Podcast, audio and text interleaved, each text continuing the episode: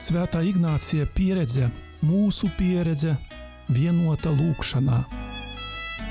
Lūkšana ar Svēto Ignāciju no Loyolas.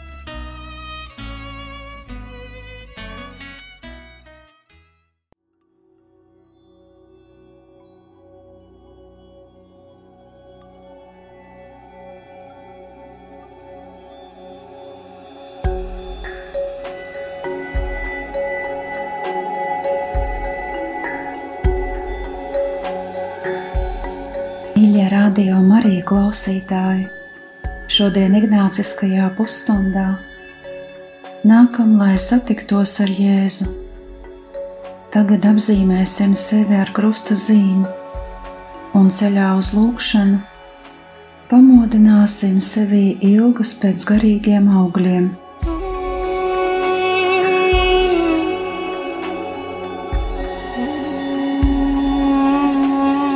Kungs, dod, lai visas manas domas, vēlmes, lēmumi un darbi būtu tīra nodoma veidoti, lai tas viss godātu tavu dievišķo majestāti.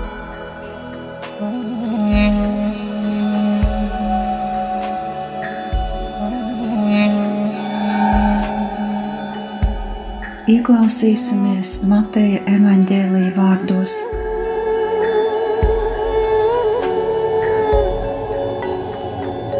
Tajā laikā 11 mācekļi aizgāja uz Galileju, uz kalnu, kur Jēzus viņiem bija pavēlējis, un viņi ieraudzījuši tie atdeva godu, bet daži šaubījās.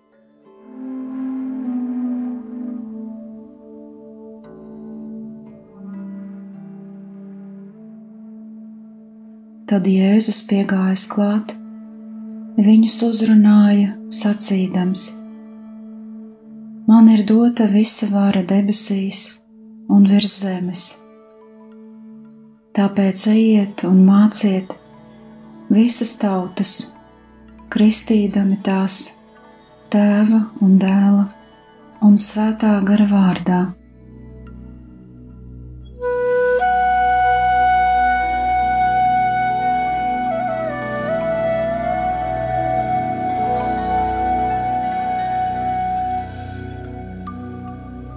un mācīdami tās pildīt visu, ko es jums esmu pavēlējis.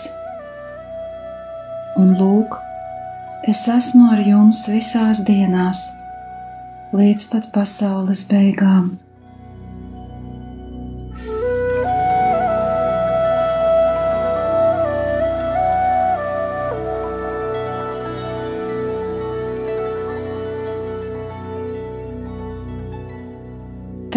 Aicinu tevi iztēloties, kā Jēzus kopā ar tiem 11 ir uz kalna.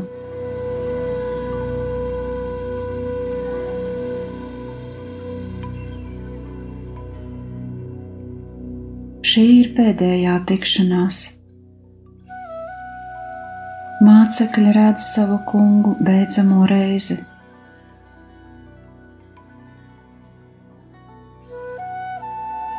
Arī tu esi aicināts atrast sev vietu, lai labāk varētu būt klātesošs šajā notikumā.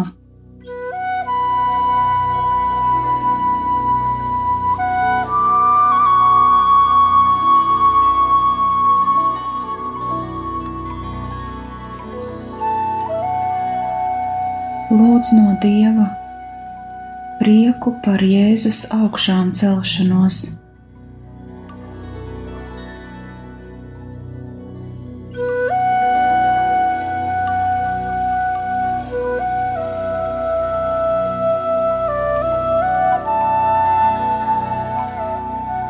Viņš uzvarēja grēku un nāvi.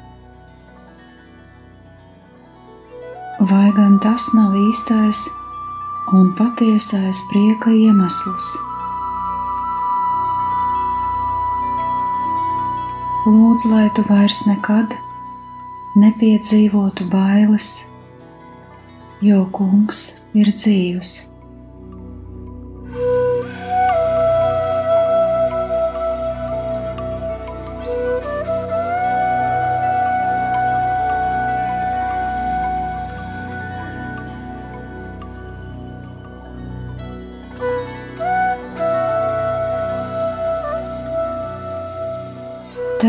Aicinu paskaties uz šo evaņģēlīja notikumu no Jēzus skatu punkta. Vari vērot un piedalīties. Lūk, mācekļi dodas no Jeruzalemes uz Galileju, jo pats Jēzus viņiem to pavēlēja darīt.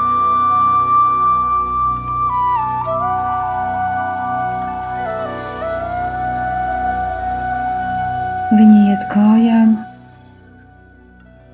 un tas nozīmē vairāku dienu ceļojumu.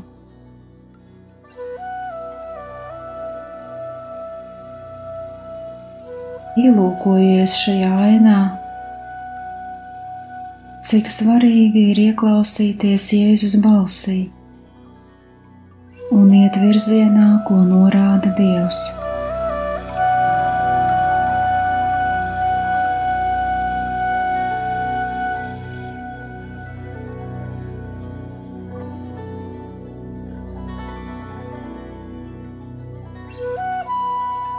Padomā tagad brīdi, kā tev ir ieklausīties kunga balsī.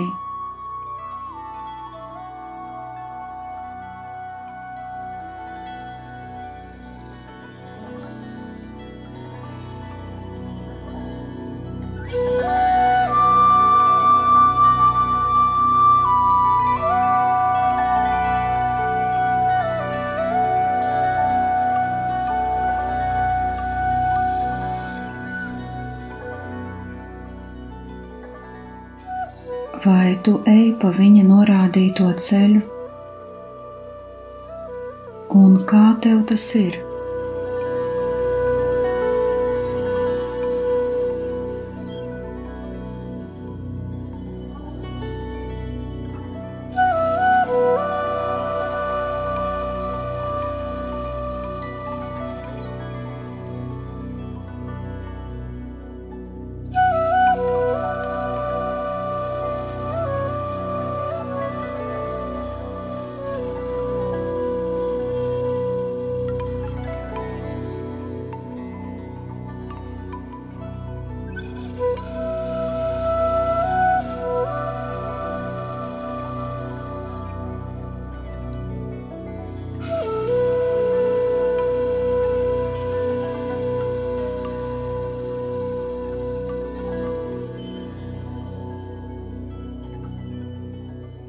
Tagad mēģini būt līdzās mācekļiem šajā ceļā, būt viņu vidū.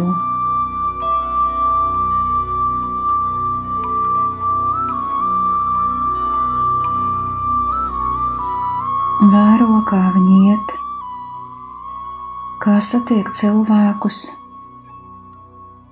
kā tos evanģelizē.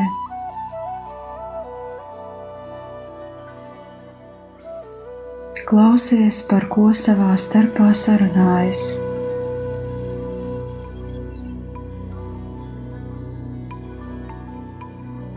Redzi, kā vakarā noguruši dodas gulēt.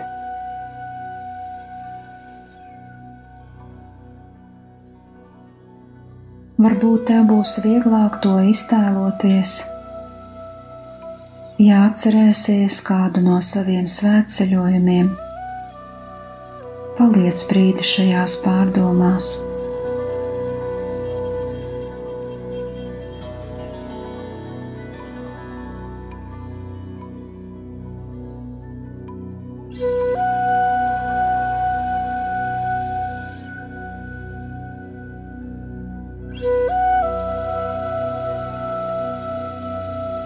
Mācekļu ceļš ir ilgs, varbūt simts kilometri.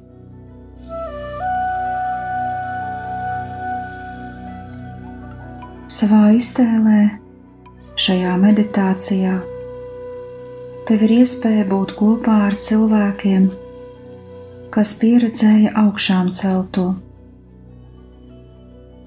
kas piedzīvoja aicinājumu, bet tāpat daudz šaubu un grūtību.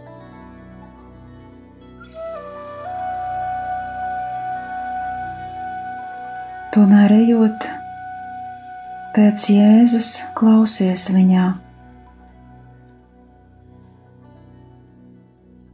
Paņem no šī ceļojuma visu, ko vien vari, lai tava garīgā dzīve kļūtu bagātāka.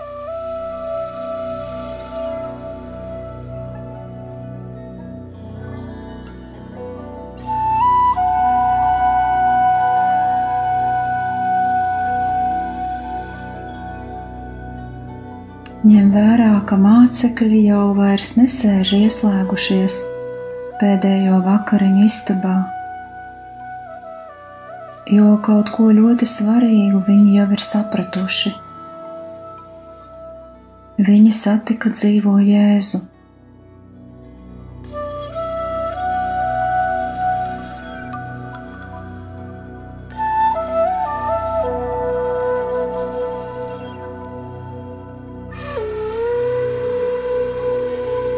Vēro tagad, kā mācekļi ir pietuvojušies vietai, uz kuru devās. Jau ir uz kalna Galilejā. Tur viņi redz Jēzu un atdod viņam godu.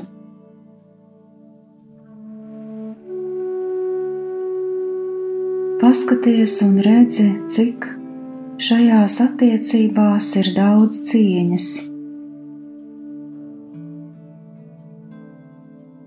Un tomēr viņu sirdīs atkal iezogas šaubas.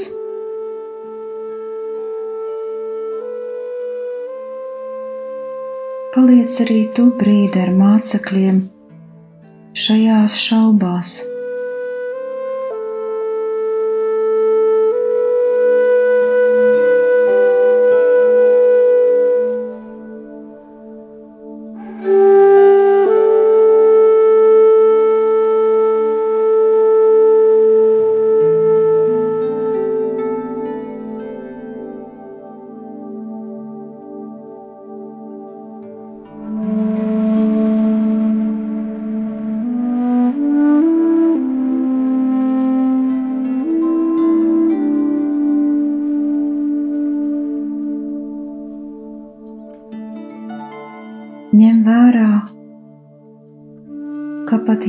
Jēzus līdzstrādnieki vilcinās.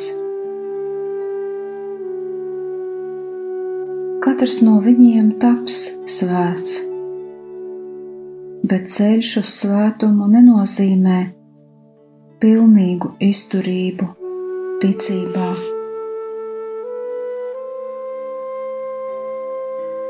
Ceļš uz svētumu tāpat ir pilns šaubu un to pārvarēšanu.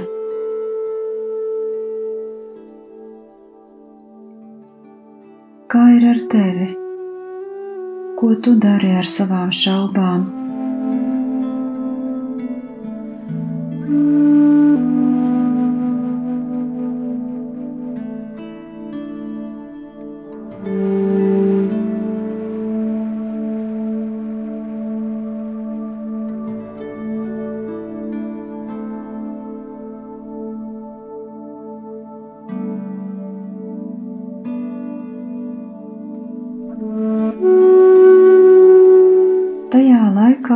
11 mācekļi aizgāja uz Galileju, uz kalnu, kur Jēzus viņiem bija pavēlējis, un viņu ieraudzījuši, tie atdeva godu, bet daži šaubījās. Tad Jēzus piegājis klāt, viņus uzrunāja sacīdams: Man ir dota visa vara debesīs un virs zemes. Tāpēc ejiet un māciet visas tautas, kristīdami tās tēva un dēla un svētā gara vārdā, un mācīdami tās pildīt visu, ko es jums esmu pavēlējis. Un lūk, es esmu ar jums visās dienās, līdz pat pasaules beigām.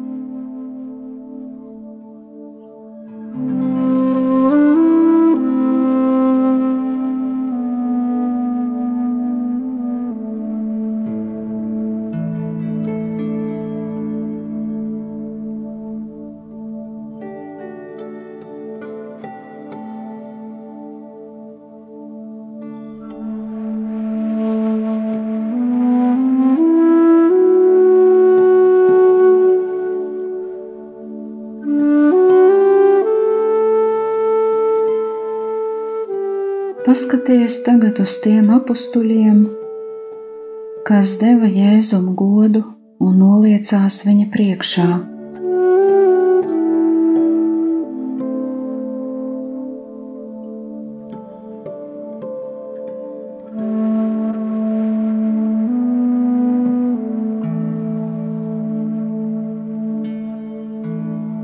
Goda parādīšana Tas ir arī adorācijas stāvoklis. Ārēji apstuļi Jēzu adorēja un pielūdza, bet viņu sirdis bija pilnas ar jautājumu zīmēm.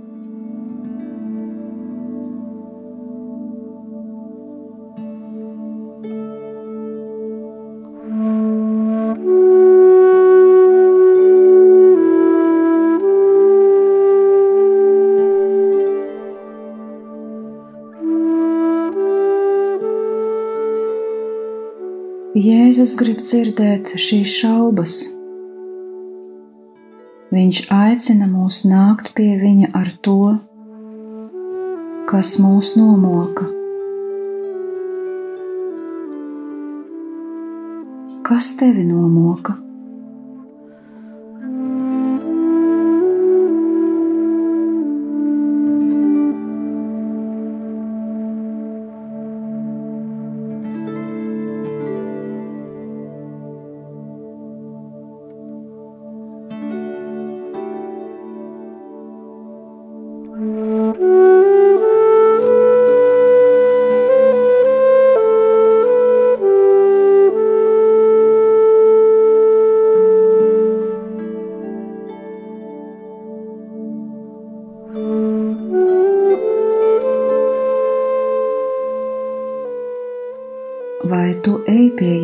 Ar to?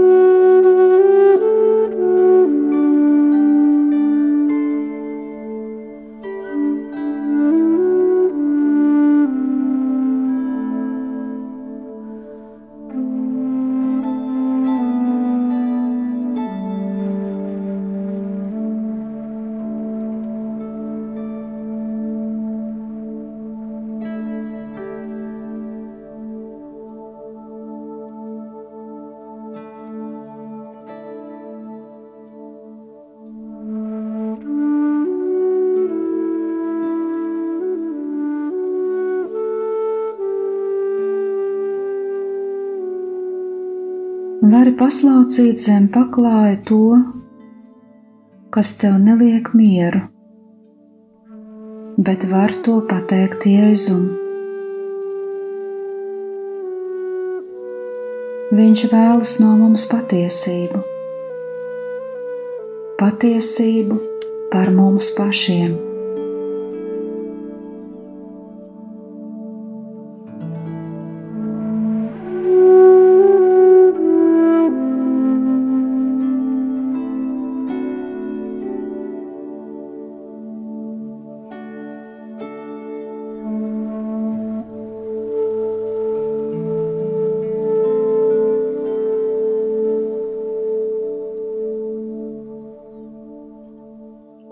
Mēs būtu godīgi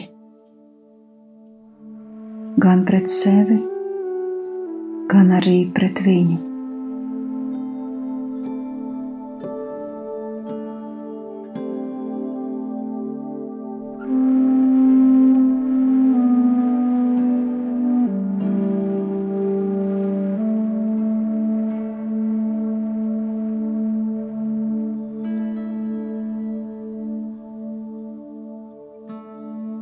Jēzus šajā reizē apstuļus netincina, bet sūta viņus misijā.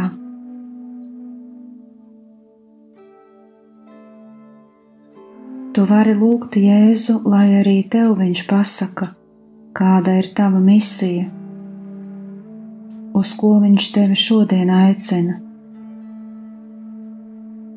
kādu virzienu nozīmē tavā dzīvēm.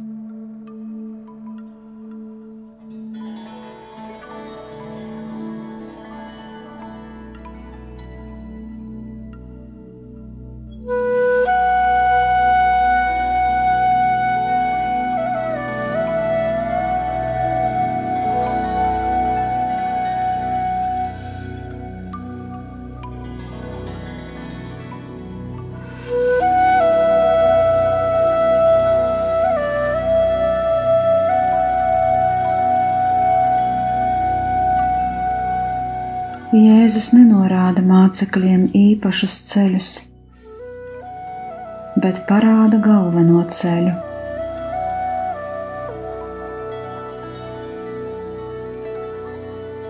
Īpašos uzdevumus mācekļi atpazīs, ejot pa galveno dzīves ceļu, sadarbojoties ar Svēto garu.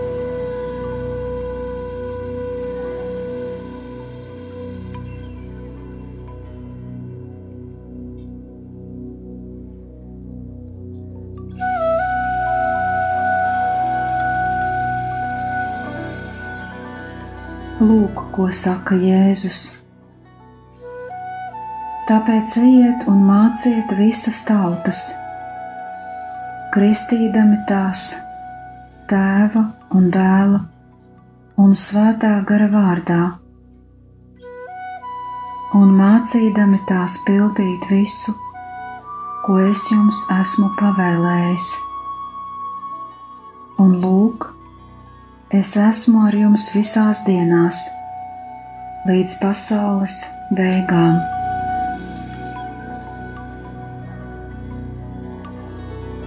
Ar šiem vārdiem Jēzus aicina, lai mācekļi rādītu citiem to mācību, ko viņi saņēma no Jēzus.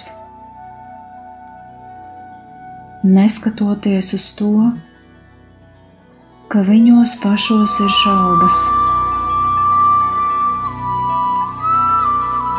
Viņi ir tikai cilvēki, bet Jēzum ir dota visa vara debesīs un virs zemes. Tāpēc jāuzticas ir viņam, nevis sev.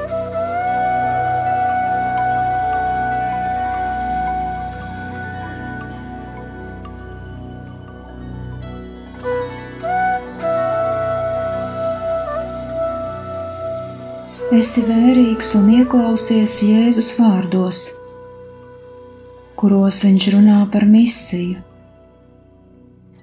Veltīšos vārdus savai dzīvei.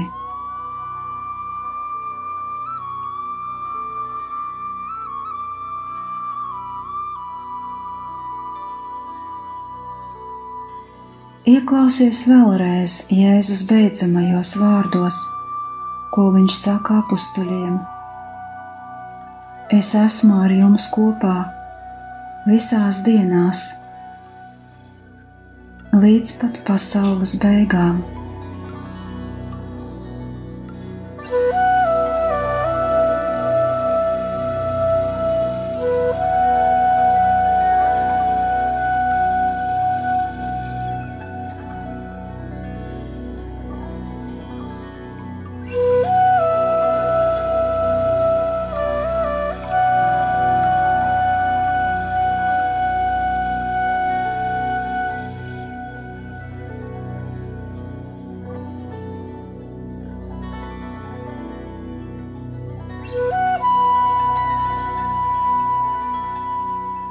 Viņš neatstāja viņus kā bāreņus, kaut arī no tiem aiziet.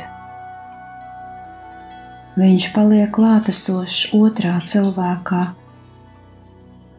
tāpēc jau arī pats kļuva cilvēks. Viņš paliek evaharistijā, ko iedibināja.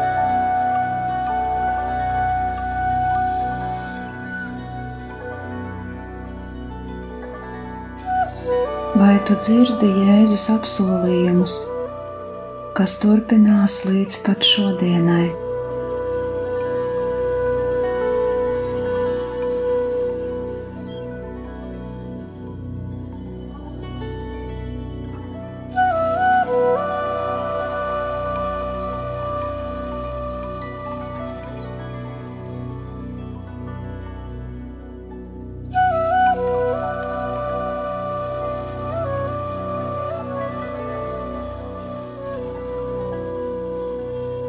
Patiesi ir kunga vārdi, un visiem viņa darbiem var uzticēties. Viņš mīl taisnību un tiesu. Zeme ir kunga žēlsirdības pilna. Ar kunga vārdu ir radītas debesis, un ar viņa mutes dvēsmu visi debesu spēki, jo viņš sacīja, un tā ir noticis. Viņš pavēlēja, un viss ir radies.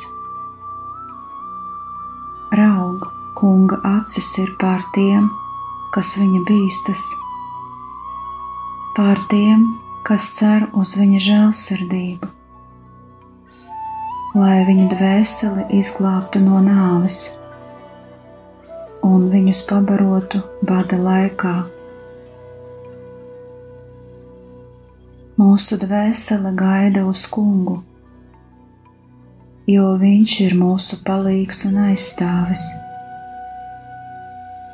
Kungs, tava žēlsirdība, lai mūs pavada, kā esam cerējuši uz tevi.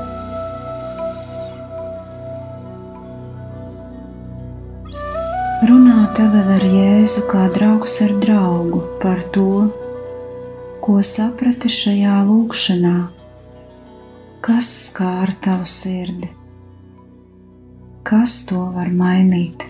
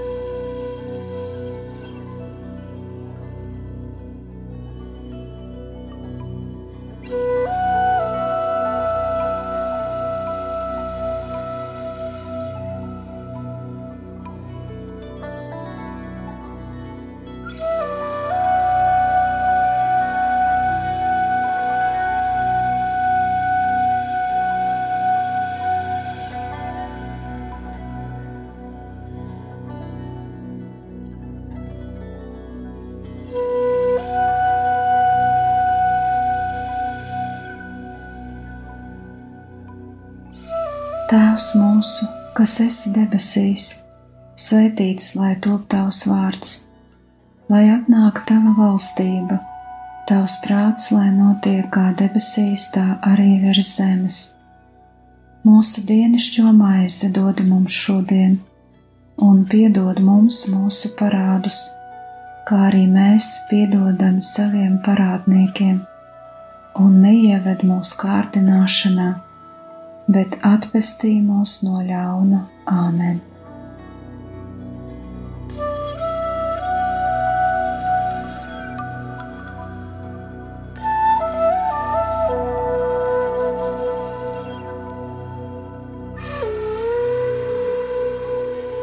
Kopā ar jums bija Euharistiskā Jēzus kongregācijas māsa Brigita.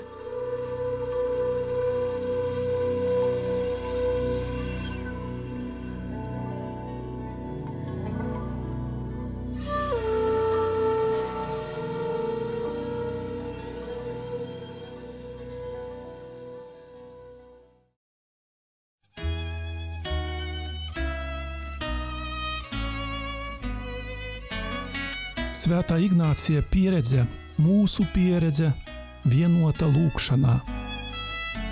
Lūkšana ar Svēto Ignāciju no Loyolas.